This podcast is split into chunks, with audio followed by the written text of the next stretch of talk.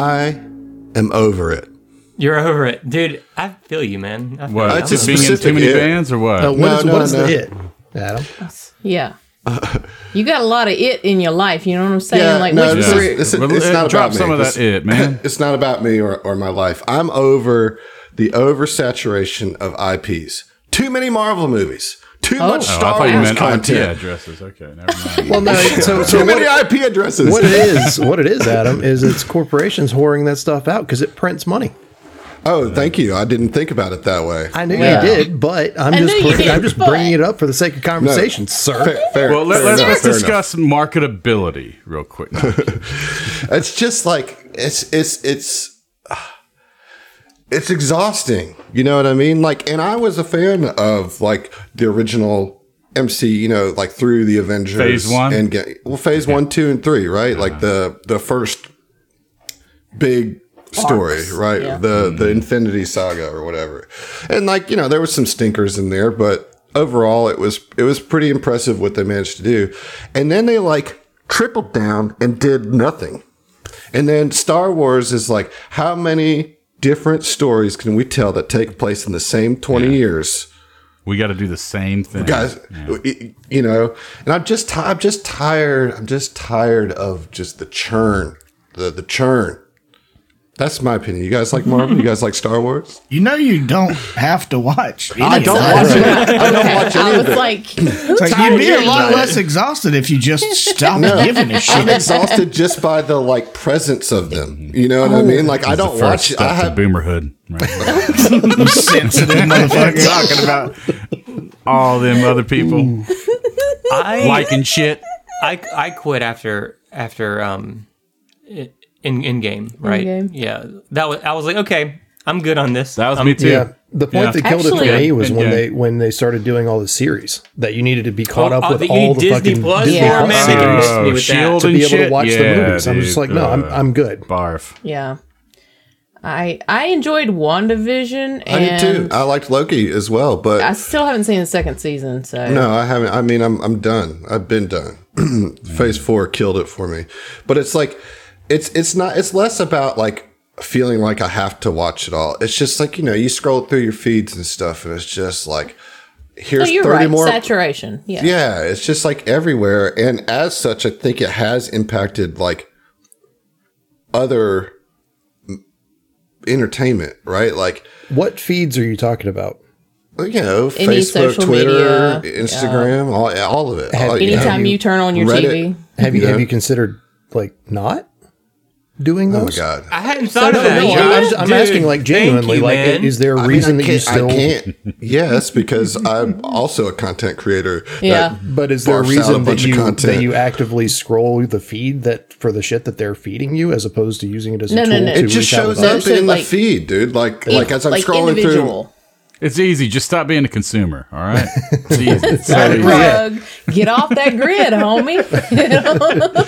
Buy yourself a plot of land. I only asked that because, like, internet. I've been off of like Facebook, Twitter, whatever, for a couple years now, and I don't know just how bad it's gotten. No, I know you don't, because I do all this social media stuff. Well, I handed off that to Ebron for that. I buried my head in the sand too, Josh. So, you know, and that's good. Like, it's really healthy, and I respect and am proud of you for that. But I also know that you guys also scroll Reddit and are on Discord and shut the fuck up in social media. So dare you? You can also kind of take that shit and shove it as well. You know? Like a true Redditor, I would say. Though that at least with Reddit you can somewhat curate what channels you're following, and especially if you've got a third party app, which they still exist even after all the bullshit that happened with canceling, like cutting those out. And I think you're missing the bigger picture. And if you have the Reddit enhancement suite on PC, like it's. I think what he's saying is advertised to. This is the wrong audience. He's not going to unfollow all of the people in his life who are on their own personal feeds talking about whatever Marvel thing they're into or whatever. Right. Yeah. Reason why that shit up. Like, that's exactly right, Zach. Is that people just talk about it, you know? Yeah. Like, and I'm tired of seeing it. I'm tired of it being the only movies that people fucking watch. You know what I mean? And I love movies. I love all the, you know, I'll watch all the fun new Netflix series that comes out. And like, I'm not like fully saying that they should just shut down the content machine. We are content creators. We're part of it. Like it's all, it's specifically these particular IPs that are just being milked to death. You know what I mean? Like, and Star Wars used to be something that was like a really big part of like my coming up and appreciation of movies and films. And now it's just like so diluted. The IP has jumped the shark. You know what I'm saying? Like it's a lot. I think we're reaching like critical mass. I don't foresee the next, like, I think like in 2 years we'll be mostly done. I think it's going to like, people are going to be tired. You're going to just, it's going to implode, you think? A little bit. Yeah. Like the shows specifically. Okay. Like I think they'll have to ratchet back some. I feel you, Adam. But also, we have more hours of content in this one feed alone than the entirety of the MCU. Mm-hmm. Yeah, but we also didn't waste billions of dollars to make this. You know what I mean? Yeah. We also didn't work a VFX team to fucking death to make this. You know what I mean? And we don't plaster the shit. I mean, it's not appearing in people's... You do. I was just saying, we just work on social media over here. No. It's overwhelming, and it's gratuitous, well beyond gratuitous at this point. So, and to your point, Zach, I do recognize the small amount of hypocrisy involved in this. You know, I'm just venting because it's like it's all I see, and I think that cooler and better movies get buried under the weight of this Star Wars and the MCU. I mean, it still blows my mind how few people. You know, it hasn't always been that way. As bad. Okay. Not as bad. Just saying that for the sake of the meme, but realistically, for like the last 10 years or so, that seems to be the case. Yeah, because it's like superhero IPs have been, as I wear my periodic table of Marvel shirts, like it is all encompassing. Yeah, like the fandoms, specifically the money making fandoms, and it's a little painful. It hurts me when I talk to people and they ask, like, what's your favorite movie that you've seen recently, like in the last couple of years? And I'm like, oh, Everything Everywhere All at Once. Yes. And they're like, what's that? And I'm like, oh my God.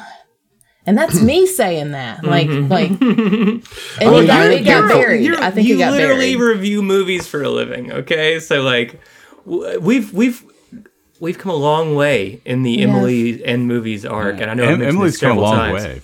From Baby's Day Out, you know? Yeah. So, fun fact, I think what I'm really saying is I'm going to shut this whole network down because we can't do this. It can't be part of the problem. You know what I mean? Got to nip it in the bud. Right here at the 11th hour. That bud bloomed already. Emily. Can't even see it through to the end. You know, we got about maybe 20 episodes left. You know, just cut it. Yeah, no, like, I think it's cooler to let the audience decide how this ends for them. You know what I mean? Don't you dare try and like Firefly this for us. Come on. Oh, no. Just leave it open. Don't even. That's not allowed. You ever heard of a little story called The Lady and the Tiger? No. It's like, yes. Is that that's the name of it, right? Is that like a fable?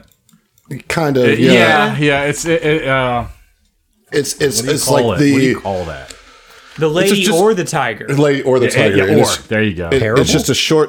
It's just a short story. Okay. That like doesn't resolve. Like you know, there's this big conflict that's presented, and there's this big decision that the character has to make, and then like right as she's about to make the decision, the story's over. Well, all right. Here's the deal. This was published in 1882. Mm-hmm. So here's your spoiler warning. For The Lady or the Tiger, written in 1882. Okay, I was just about. I'm kidding. I'm not even.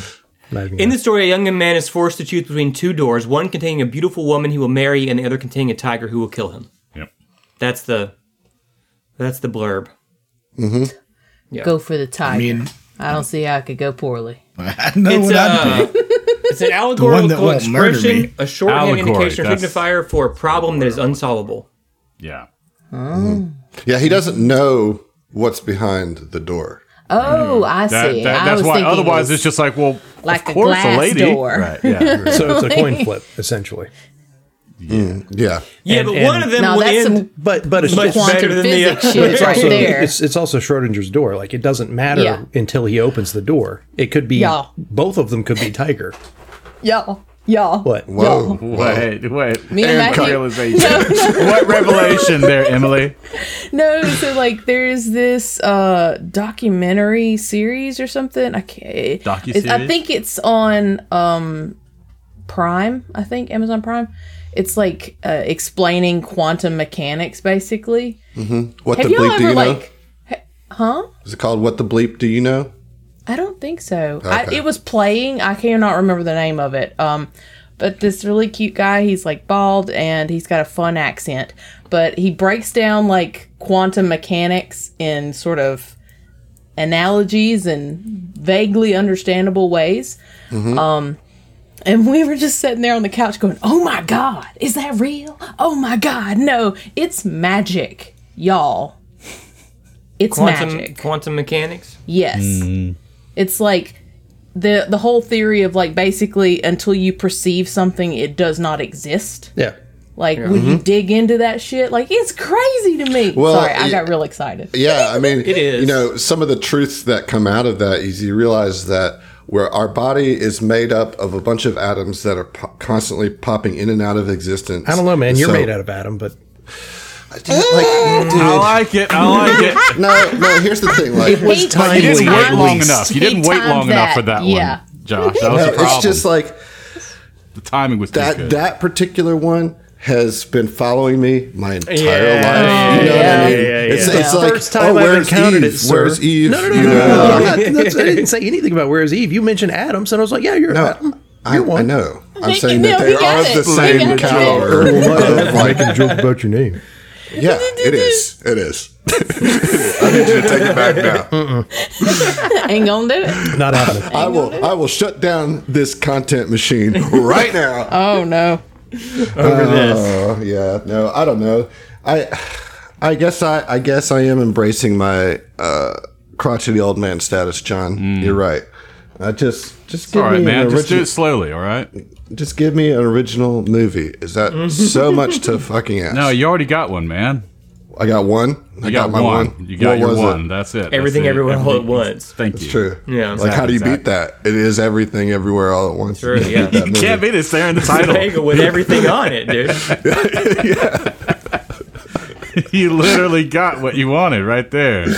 I did. Like, thank God for Studio A24 because they are putting out good, like, fresh movies. Even though most of them are like kind of in the horror genre, which is not my normal go-to. But hell, Hereditary was awesome. Even though I still haven't seen it. I haven't either. I've heard it's really good, but it's also like terrifying. It's not terrifying. Uncomfortable. It's extremely discomforting. Yes. Okay. There are some like scary parts for sure, but. It's much more like just anxiety and skin crawling tension. It's very, very good. Like as far as the film goes, that came out like a few years ago, at least, right? Well, yeah, maybe. Yeah. 2018. No, it's a little older than that. Yeah, 2018. Okay, yeah. I've seen it. Yeah, okay. Like I said, 2 or 3 years. Because in my head, that's COVID years don't count. Right, exactly. It's true. And time shrinks the older you get. So it's like 10 years ago is when that came out. It came out 2008. It's like, no, stop. Well, speaking of time shrinking and quantum physics and all that, hey, that's what we're kind of dealing with here. There you go. It's so nice when I get interrupted transitioning too. It makes it flow even better. But I do appreciate the compliments because I've been struggling with the transitions lately. Speaking of quantum and time, you guys are trying to stop a quantum and temporal problem. In fact, you just took out a eclipse giant who holds maybe a little bit of information to help you with this as... He presumably has the star charts that the Moon Giants want. We ended with you felling the giant, and that's where we're going to start now. I do have one quick amendment to make to the last episode. Okay. I said that I used my braces, my interdimensional braces or whatever, mm-hmm. basically to that I can only do that with me. So instead, I used my tiara. Got tricked up my sleeve and on my head. Thank goodness, because I didn't want to re-record that fight. You know, wipe it, start over. Another 2-hour episode. Wipe Here we go. The one time you allow us to load the game from a previous save. Right. Yeah. Saves gone. So you guys have all these dead giant. Well, you have one giant who you left alive, the one that you knocked out. Auron, in his rage, almost killed the giant, but then remembered that this giant had been brainwashed and was a follower of Ibra, and used psychic surgery to undo some of the brainwashing. Of course, much to the dismay of the Moon Giant, who then realized what they've been doing for the last little while. So I guess Auron would say, "Hey, Chief, I'm gonna need those star charts." Well, they're on the big dead giant. All right, well, excuse me. And he steps over all the bodies of the giants. The giant's like, "I'm sorry, I can't help you there. I'm dealing with existential crisis right now." Me too, brother. Or it's just like, "First time, fucking tell me about it." Yeah. Have you ever heard of quantum entanglement? Shit's magic, bro. It's magic. How do tell me about it? I'm gonna get them star charts. I'm gonna secure the bag real quick. They're folded up like an old map that your dad used to have in the station wagon. No. You know, like not quite folded back together like it should be. You know, just kind of like jammed back. The creases are like slightly off. Like he didn't even fold it. Oh God. Speaking of physical discomfort crisis. Okay. So, all right, we've got Is there anything else on these giants? He had that giant sword. I don't know if any of you can wield it. At this point, like, what's the point of loot, man? You know, I know, unless they got like a weapon that's like you can use, which it is an ultra serrated longsword.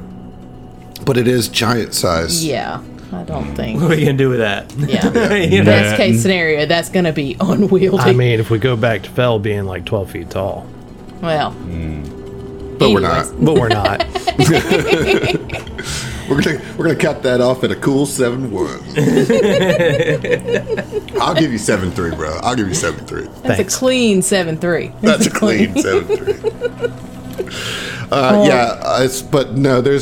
There's no other like loot around here. I think Ziva would kind of go over to the newly, vaguely unbrainwashed giant and say, "We are going back to the others. You can certainly join your comrades." Because, like, it's kind of like Ziva's like, I hope they're going to be cool bringing this giant in. Well, they wanted us to save them. They asked you to. Mm-hmm. They did. So it was just like, okay, well, all right. Because we're on a little bit of a timetable here, aren't we? I mean, as far as we know. As far as you know, you don't know anything. Fair enough. You don't even know how long you've been on the ship, really. Well, not all of you, anyway. I do know is that everywhere there's a description, Verthani are described as 8 feet tall.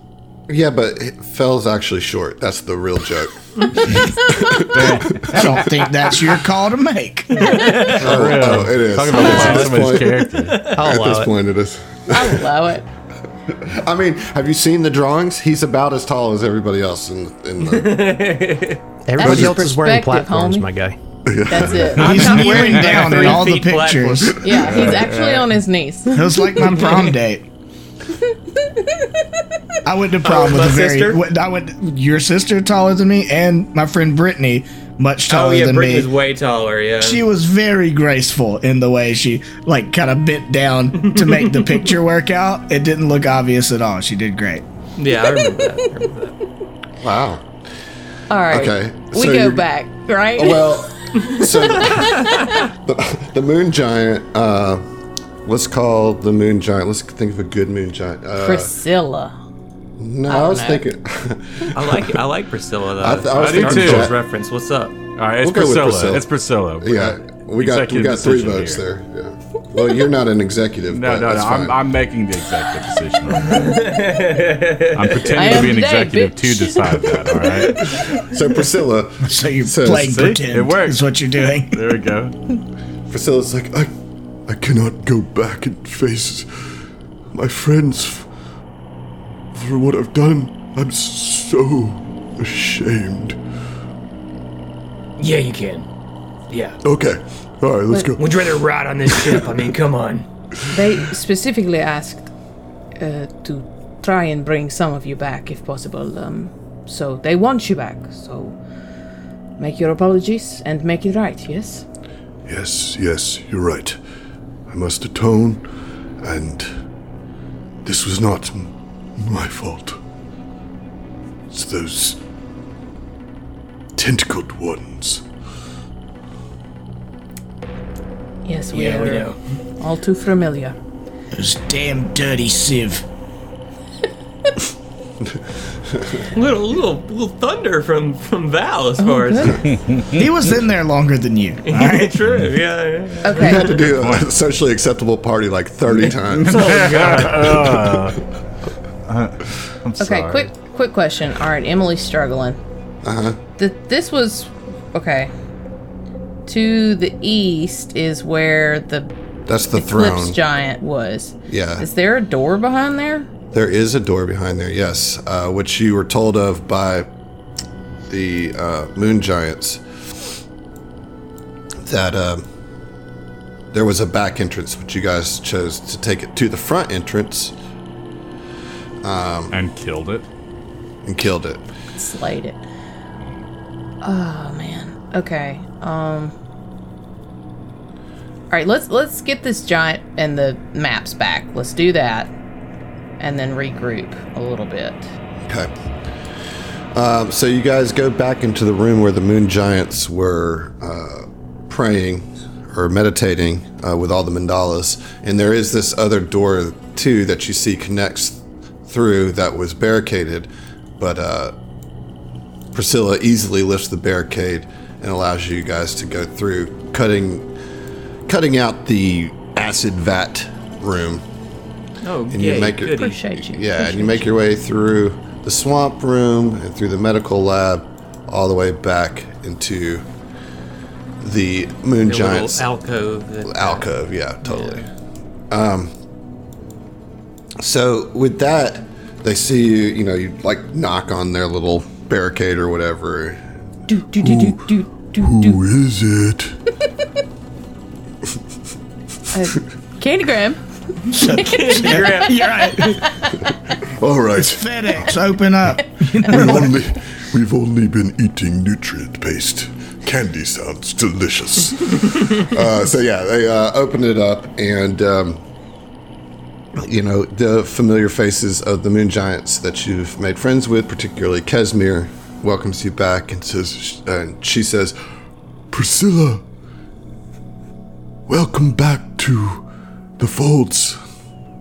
And Priscilla, you know, Priscilla's just like so sorry and like kind of distraught. Yeah. And so they start consoling her and kind of they take her over to where they're sleeping and like, kind of give her some food and a giant wet warm towel to put over her head, all that. Very and then then Kasmir comes blanket. Back. Yeah, it's just a blanket. She got that 5 head, you know, so.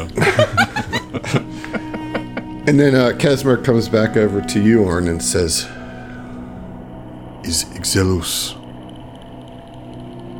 gone? I wouldn't be here if he wasn't. And Auron will produce the star charts. The star charts, yes. come. And so she kind of collects you guys, right?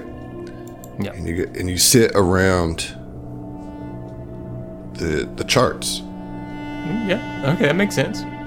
And they start doing some incantations over these charts.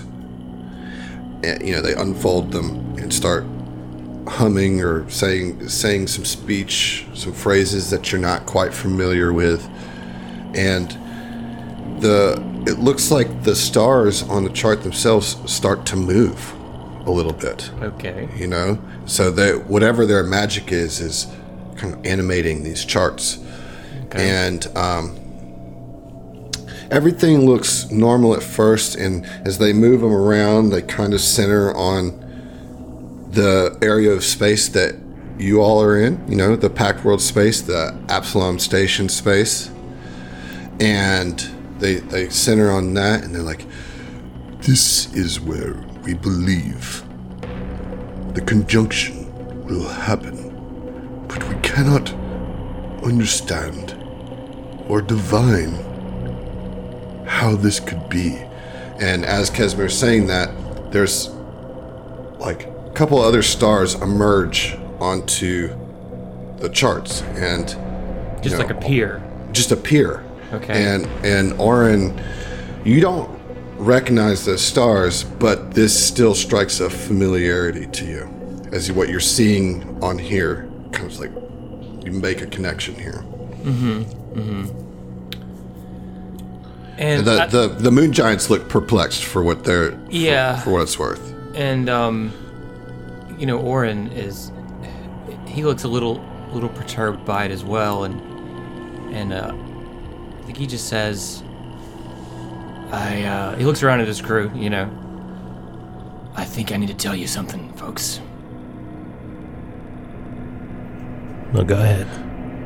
Well, we're gonna need some doodly-doos. Oh, shit. Really? Doodly doo what? Ooh, doodly woo. Oh, doodly woo. All right, here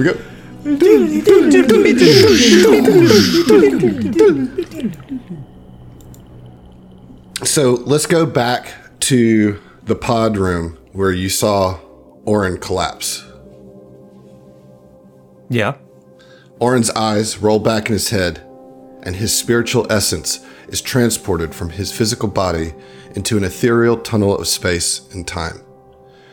Colors and sounds flash past him in an instant, while simultaneously feeling like an eternity. He feels his spectral form moving out of the crushing confines of the Ark Prime and into the comforting embrace of open space. The yawing sensation of having one's spirit shunted from their physical body subsides as Auron's eyes focus on the environment around him. The first thing he sees is the translucent form of Zeno next to him in open space, floating freely among the stars.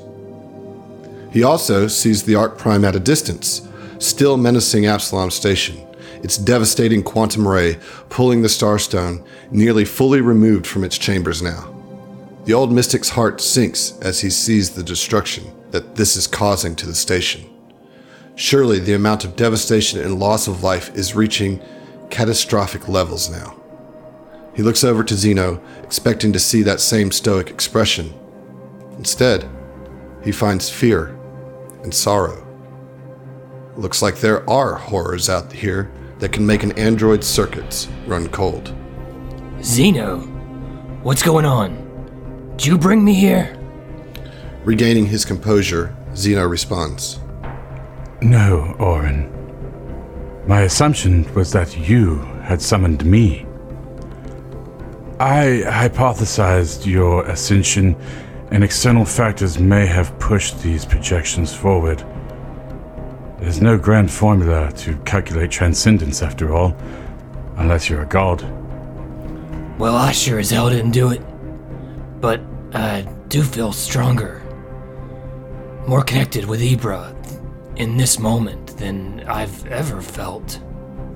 Auron drifts off, muttering to himself. Well, except for maybe once before. At this, a realization hits him. The last time he felt this sensation of being separated from his physical form was the day he died all those years ago. And then he hears the sounds of a faint song, as if the stars themselves twinkle their tune across the galaxy to his ears. And with a short breath, Auron murmurs, "Ibra." Zeno locks eyes with the mystic, amber and indigo matching in revelation. "Truly, Ibra has brought us here?" "Well, you can't ever be sure, but yeah, I think so, Zeno.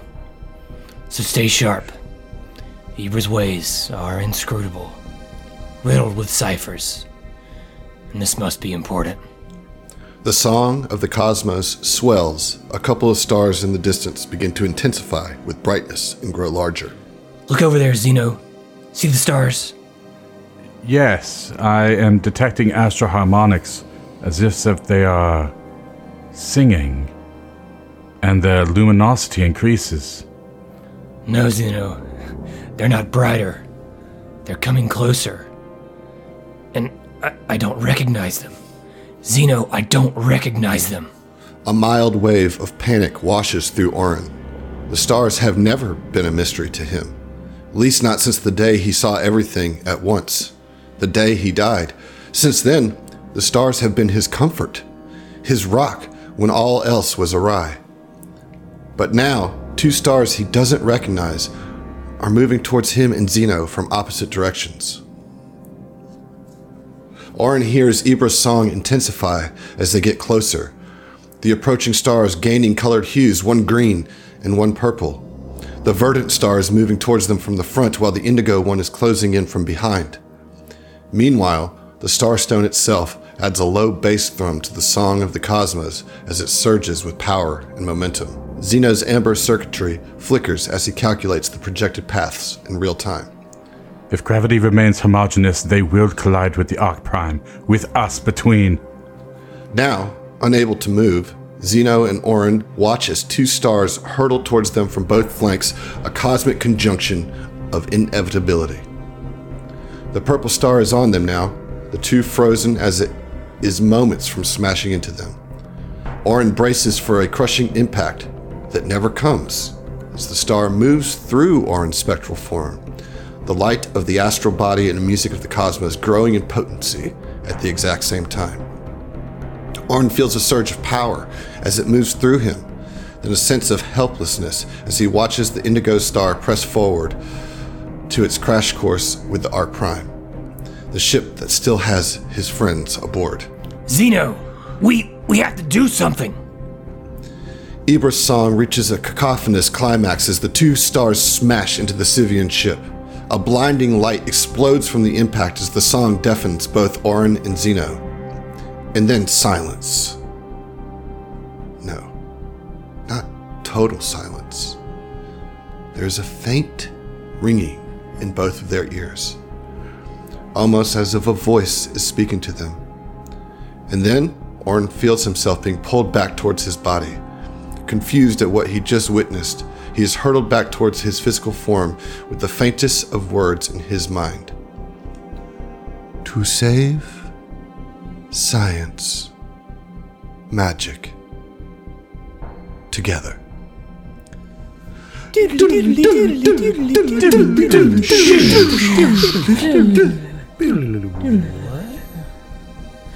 So Auron has just told you that. Yeah. He filled you in. Yeah, I know. I'm just processing. I know. Okay. For clarity of what's happening in there. So, I'm sorry. Am I to understand there are two stars that will be making a death sandwich of us all? Is that correct? Cap, I wish I knew. This one is It bothers me. I don't know these stars. There's no reason I shouldn't know these stars. And you're sure that you think it's Ibra that did this? Kuiper, who else would it be, man? I'm at a loss myself, but this is strange. You got that right. And now, here are these two stars on these star charts. The Moon Giants are obviously, like, enthralled with this. And Kasmir says, "One moment." And she starts a new incantation. And she kind of ponders, mutters some things to herself under her breath, and then looks up at you, Auron. Says, "Are you sure that these were stars?" I don't know. Am I sure these were stars? Are you? No, like, yeah. I'm not sure. No. Like, you know everything that you know right now. You know what I mean? Yeah. So, yeah. Auron shrugs. He doesn't know. I think maybe you hadn't thought of that until... Yeah, until, I mean, and Kasmir first... They could be stars, but they are not anywhere on our charts. These are not stars from another universe. Just, it could be some sort of other astral bodies. They could be stars. This is inscrutable indeed. Say that again. This is inscrutable indeed. Oh, goodness. Thank you. Thank you. Sorry, we take things very literally. What kind of other celestial bodies? What are you talking about? It could be a comet. It could be planets. It could be a ship. A ship, though I don't think something that would be a very magical ship. I mean, very strong astral force on the ship. It could even just not be stars at all. It could just be a metaphor. I mean, stars are known to be harbingers of change, so it's.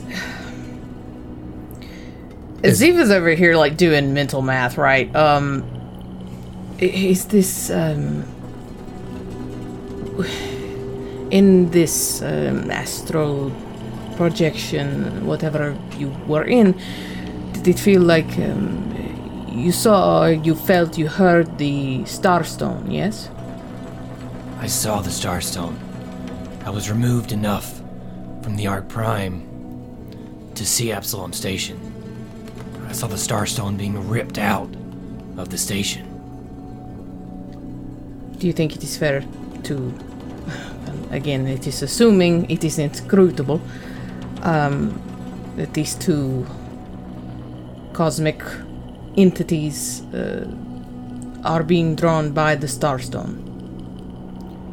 Anything's possible, Cap. And what colors? They were green and what now? Or? Purple.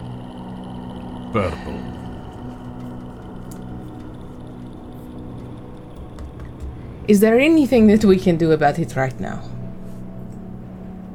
From inside where we are? I don't think so, Cap. I just find it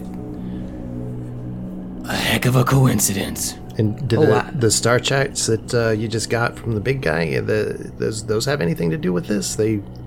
Same location. I mean, you know where the stars are. You knew where you were in that vision, right? Of course. So, does this chart match up to that at all? It does now, right? Like, they appeared on the charts. Yeah, so, like, Auron saw on the charts these two things just pop up in existence and basically move in the same way of what he saw in his vision, which is why he's... revealing it now, because he doesn't have any answers, which I guess is probably why he didn't say anything before, you know, like, it's just like this bad news without any answers, but this is too much to withhold, I think, at this point, Ziva looks around the room. There were, like, murals, correct? Like, star chart murals? They had tried to draw it all out by, from memory, by hand, yeah. There were there constellations and stuff that Auron was unfamiliar with, or am I misremembering? Mm-hmm. There were. But is it just because of their memory? Like, well, yes, and they're also trying to figure out this conjunction, yeah. You know? And so, like, listen, I'm no star mathematician, but they were using formula to try to predict this conjunction, but were having trouble because there was these X factors of these two astral bodies that they were not calculating, you know, but when they appear, they like, this is it, you know, we've solved the formulas now. Yes, but without any answers, right? They know that this is the conjunction that they need to channel their magic to escape, you know? So right. I know what a conjunction is, but I didn't realize that astrology, it's specifically, as I just looked it up, an alignment of two planets or other celestial objects so they appear to be in the same or nearly the same place in the sky. Seems kind of quantum-y to me. A little bit. Golly gee. Ziva doesn't say that. Emily says that, but Ziva says, all right,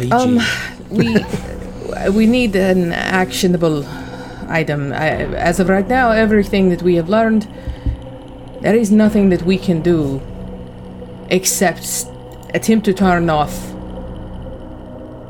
the beam. Yes? Yes, that is imperative. None of us will be able to escape as long as Viharash controls this ship. You must stop them. You must destroy this AI. Then, our objectives have not changed. At least that's something we can do. It doesn't seem like this. Ominous stars aside, what are we going to do about that? Well, I have some more information in regard to that. Well, don't bury the lead. Come on. Rebooting the AI might purge the corruption. Although Viharash will probably have many instances, backups, copies. Ways to prevent safeguards. That. Yes, thank you. Safeguards. Ziva looks at Phil. Firewalls? Did I do it? Hey, good job. Nice. All right. Proud of you. Sorry, go on. Viharash will resist with all the power they can muster. Also, the AI is rebooting it is no simple matter. The AI core is at the far end of the transit shaft in this ship, more than a day away.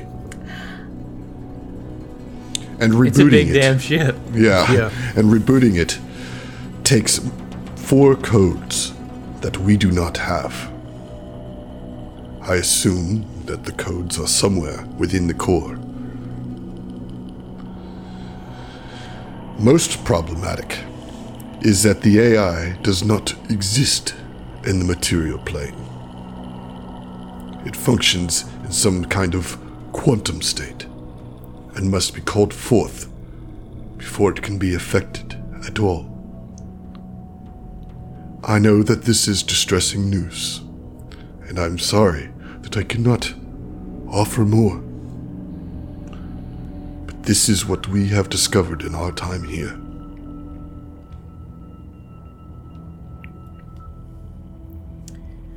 You will need help. And she reaches into her robes and pulls out a moonstone that has a bunch of runes scribed all over it. Okay. It is a Mark II spell reflector armor upgrade. Ooh, interesting. Cool. Okay.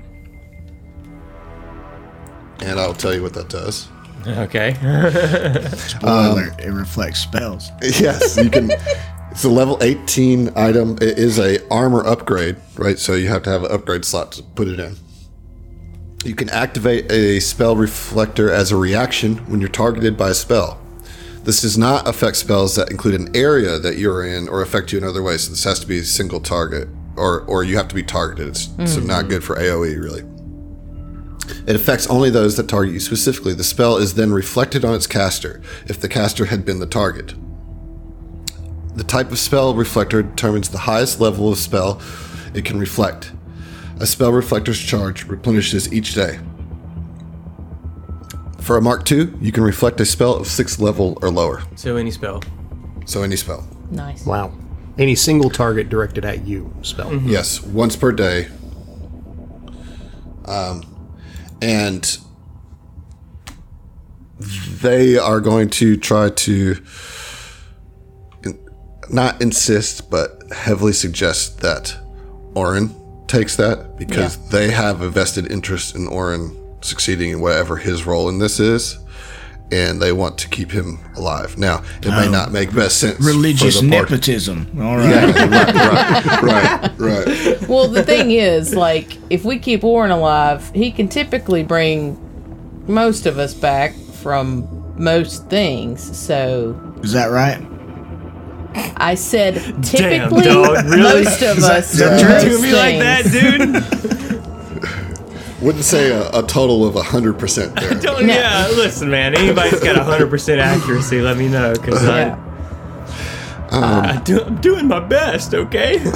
They do tell you how to get to the transport tube, and that there's a shuttle that will take you across, that will speed up a little bit. It would be, it would take a like a 20-hour journey down to 10 hours. About it. Time enough for a long rest. Time enough for a long rest, and maybe time enough for Auron to dig deeper, and all of you to, like, while you're just waiting. Yeah, right, exactly. Pray about it, yeah. But I would say that, Auron, you would have the feeling that what you've seen of the Starstone, now that it's out of its chambers, it's about to... You probably have maybe a day and a half before it hits the protective dome that's around Absalom Station. And if it busts through that, I mean, Absalom Station's lost, right? Like, because then it depressurizes and it's over. So we've got about 36 hours. Yep.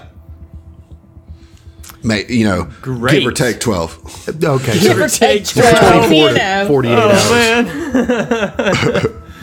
Sheesh. Okay, well, I guess we've got our marching orders then, right? I mean... Mm-hmm. Is there anything else you guys want to do here with the Giants? Is anybody hurt in HP? Does anybody want to take short rest here? All that kind of stuff? I'm missing, 30 stamina. I don't know if that's worth the resolve. Well, you also know that you're going to get, on a meta level, you're going to get a long rest pretty shortly here. Yeah. Fair enough. Yeah. I'll hold off. I'm only just injured, okay? I'm not badly injured, Anybody else want to do a short rest or anything? No, I'm good. All right, y'all. I mean, I wouldn't mind. Actually, I'm going to do a short rest. Go for it. Let me see what my resolve look like right about now. I'm know what? 89 of 209. So I'm going to do it too. Why not? All the cool kids are doing it. Yeah, that's right. Cool cat. Cool kids, they tell you that the path to the transport tubes is through... If you remember, they mentioned a museum type space. So they say if you go through the museum, which if all the way at the other end of the hall and then to the north, there is this gallery museum, and then there's another room beyond that leads to the transport tubes. Out of curiosity, do you know... Are you familiar with where the Eclipse Giant was? There was a door. Do you know anything that is behind there? Essentially, we are on a timetable, and... Yes. There are no other, prisoners, detainees, whatever. We do not know. There is a chamber to the south. If you go down the hall, almost opposite from the museum entrance. We have explored it barely. One room is burnt out, and then beyond, it is overgrown with fungus. Ooh. We chose not to explore.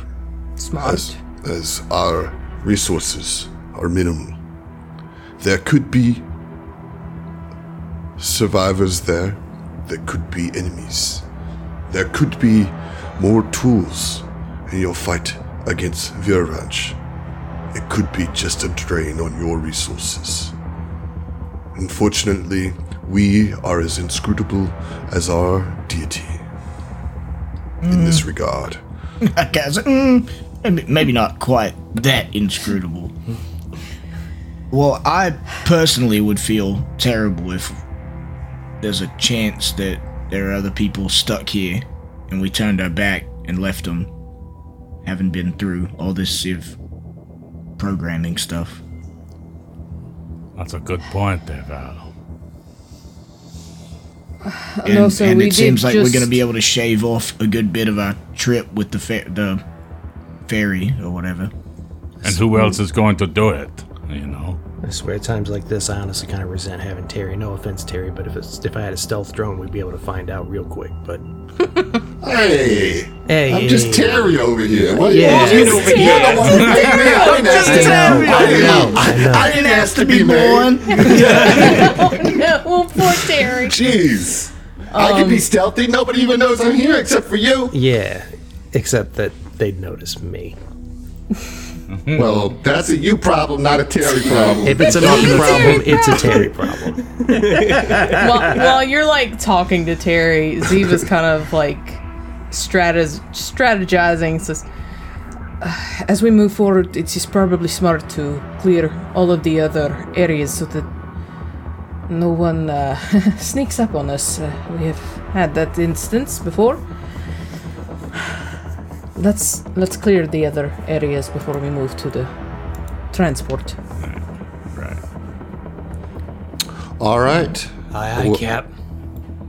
The Moon Giants are, they impart upon you all their best wishes and luck, and they say that they'll be praying for you, and they're depending on you.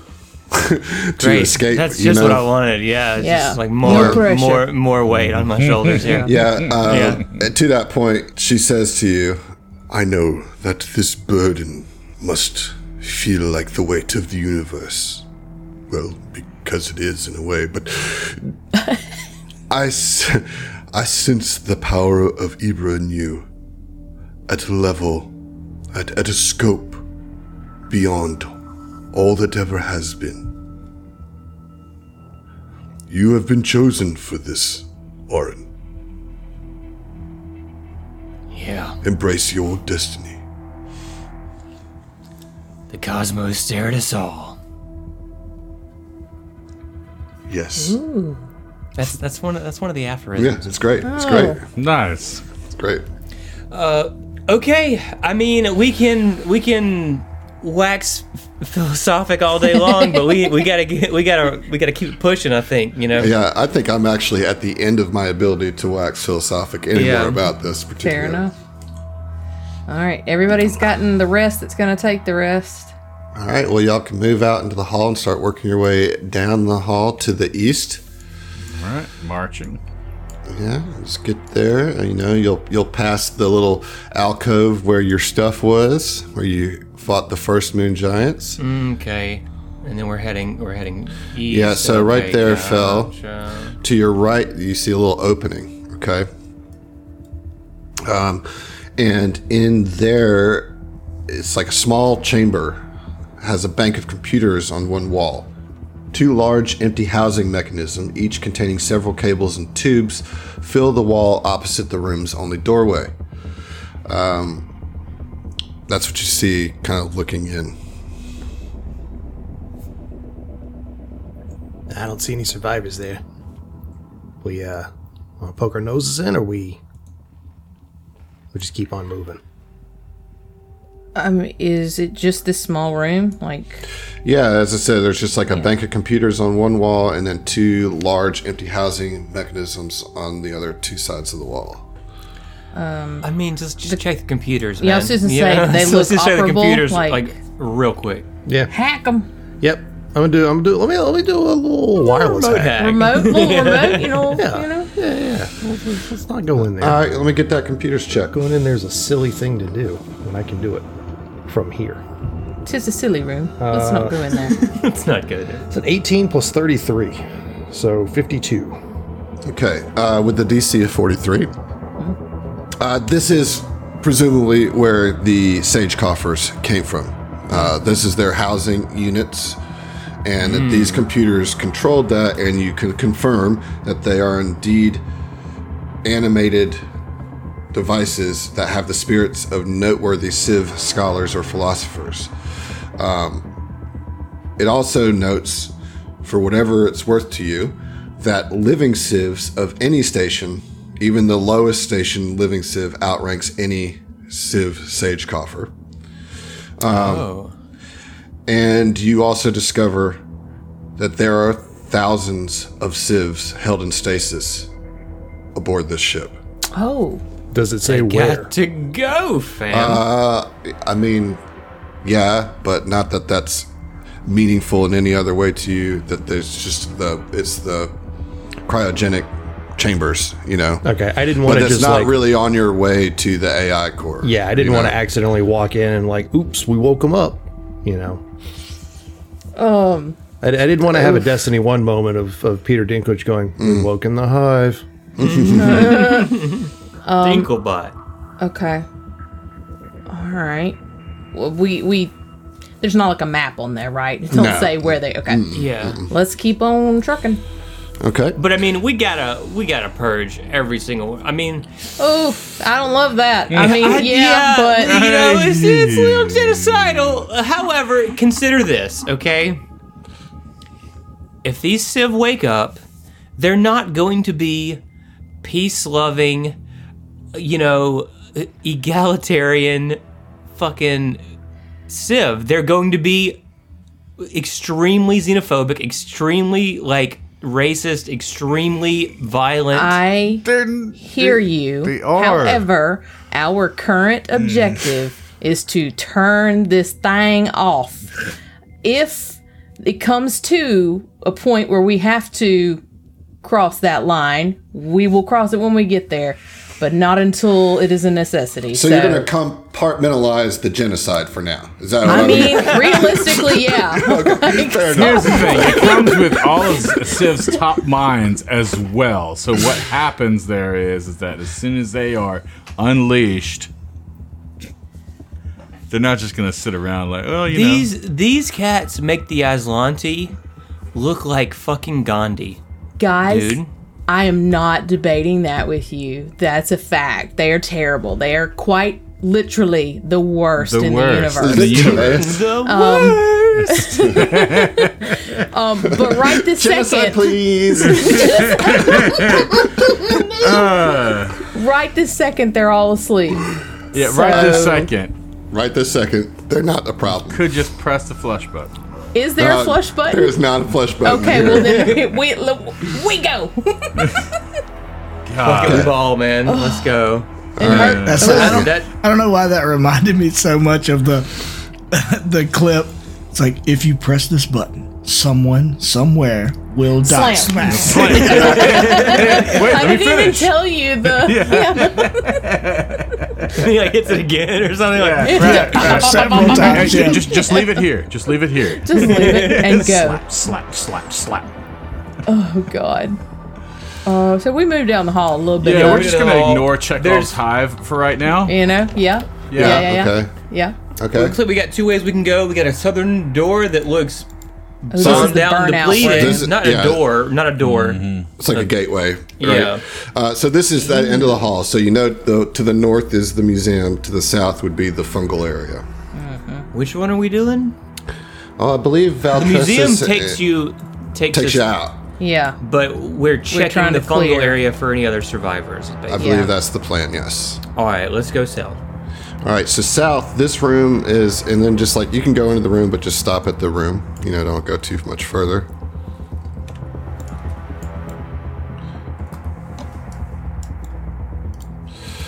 All right, so this room here, it's little more than a widening in the passageways between the two doorways, and it contains several bits of blackened scrap metal, and its walls and floor look like they've been caught in an intense fire. What do you guys want to do here in this room? Roll a perception check. Sure, yeah. Let's do that. Yeah. Specifically. Arn, I'm going to ask you to roll a mysticism check as well. You can roll both. Okay. All right. So, natty 19 on the perception for a 55. 55! Nice. 55. Jesus Christ, okay. Okay, it is my highest skill. I mean, you know. And mysticism, not as good. That is a 41. All right, that is good enough. Even though Ziva, you rolled as well. That's a backup roll, baby. Yeah, that's in case he gets the nat 1. So, Oren, you walk in here and you are kind of overwhelmed with the sense of like magical residue for just a sec. Now, overwhelmed might be too strong of a word, but you definitely feel it. Taste it. Yeah. You taste the ash, right? You taste the kind of burntness of here, and you intuit that this looks to be the results of a fight between a solar wisp and presumably the captors here. So maybe that solar wisp that you fought resisted the indoctrination at first. And they had a big fight here. And as you're kind of doing that, you're drawn to this little pile of scrap metal. You're drawn to it. There's something there. And you're like, okay, you're looking and you dig through and you find a little like bright orange crystal. Okay. You pick it up. And as soon as you pick it up, your solar weapon forms in your hand, just like without even you meaning to. It just happens, and both of them burn bright with fiery light. You have just found a true Fotino crystal for your solar weapon. Oh, shit. Okay. What'd that do? A second blade pops out at the end, and you've become Darth Maul. Let's go! This is what crystal do you have in your weapon? Let me get you. I think it's a glue on. I don't know what the You just gluing on your crystals? I glue it on. Yep, yeah, that's how I do it, man. Yeah, you know, it seems precarious, but it's surprisingly resilient. It's just like it's magic. Yeah, and this crystal is a piece of the solar wisp itself. Oh, God. Oh. Okay, gnarly. I have a standard glue-on crystal is what I have. All right. This is going to add 64 fire damage to your weapon. God. And has a critical effect of 4d6 burn. Holy crap. Oh. And this is a naturally occurring Solarian weapon crystal. And it like, as they're brightening up, it just fuses. And so you now have this in your solar weapon. Wow. True photon crystal? True Fotino. I mean, this is... Yeah, it's pretty cool that you got like an actual piece of the solar wisp. So, all right. But yeah, beyond that, that's it. You know, this room is just ash and burnt metal. But there is a passageway that goes further in, and you do see like vines and fungus kind of in that way. So I'll let you guys move in a little bit if you'd like it. Please, as usual, don't go more than 2 squares into the next room. Environmental protections activate. Yeah. All right, that's fair. Yeah. Spores. Totally, dude. Totally. Yep, helmets on. Yeah, like nobody go further than fell. Oh, damn. You might want to step up into my square real quick, dude, so you can actually see the full room before you step back. Yeah, you could step up one more, Fel. You guys, yeah, there you go. Oh boy, what'd that do? Yeah, so this is a big room, right? And this looks like gross as fuck, man. Yeah, vines, mushrooms. Are those loaders?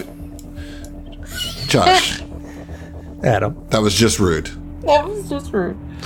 Vines, mushrooms, and puffy blue fungi covered. Now I'm laughing as I'm talking. They look like loaders, though, bro. Cover two loaders. Just. I'll tell you what's shit. Here. I'm going to tell you what's here. So everybody, shut up. And let me get this out. Let me get the box text out. Vines, mushrooms, and puffy blue fungi cover the walls and floor of this room. The fungi are concentrated at the end of the room, opposite two open doorways. There are two large rounded machines with claws, nearly obscured by the colorful growths. You see one of those light up beneath the fungus. And it starts to move. And then emerging from the north and south of the room, from the other piles of fungus, you see like two other creatures start pulling forth. So three different things emerge out of the fungus. I'll show you one here. This is the first thing you see. Oh Lord. Okay, it's an ostrich, but it's not. It's a dinosaur. Yeah, it looks like a fucking raptor, but it's like a velociraptor with no arms. Yeah, with no eyes. Looks like a slither and from no magic. Muscle definition. Yeah. With very long, skinny legs. And then this is the other thing you see. It is indeed a loader that has been overrun. Holy shit! It's a Betsy. Same. Yeah. It's so like this normal, like mechanical, almost. What would we call this? A hard shell automaton. Yeah, biped is like completely overrun by this mossy organism, and so you see two just unarmored moss soldiers and one armored moss soldier, and we'll see you. Oh, Lord.